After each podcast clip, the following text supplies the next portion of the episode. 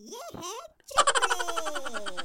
एक सिपाही ने एक राहगीर से पूछा क्यों? इतनी रात तक बेकार भटकते फिरते हो। क्या तुम्हारी पत्नी तुमसे कुछ नहीं कहती? साहब मैं शादीशुदा नहीं हूँ मैं कुंवारा हूँ। तो फिर क्यों बेकार में भटकते फिरते हो यार? जाओ आराम करो।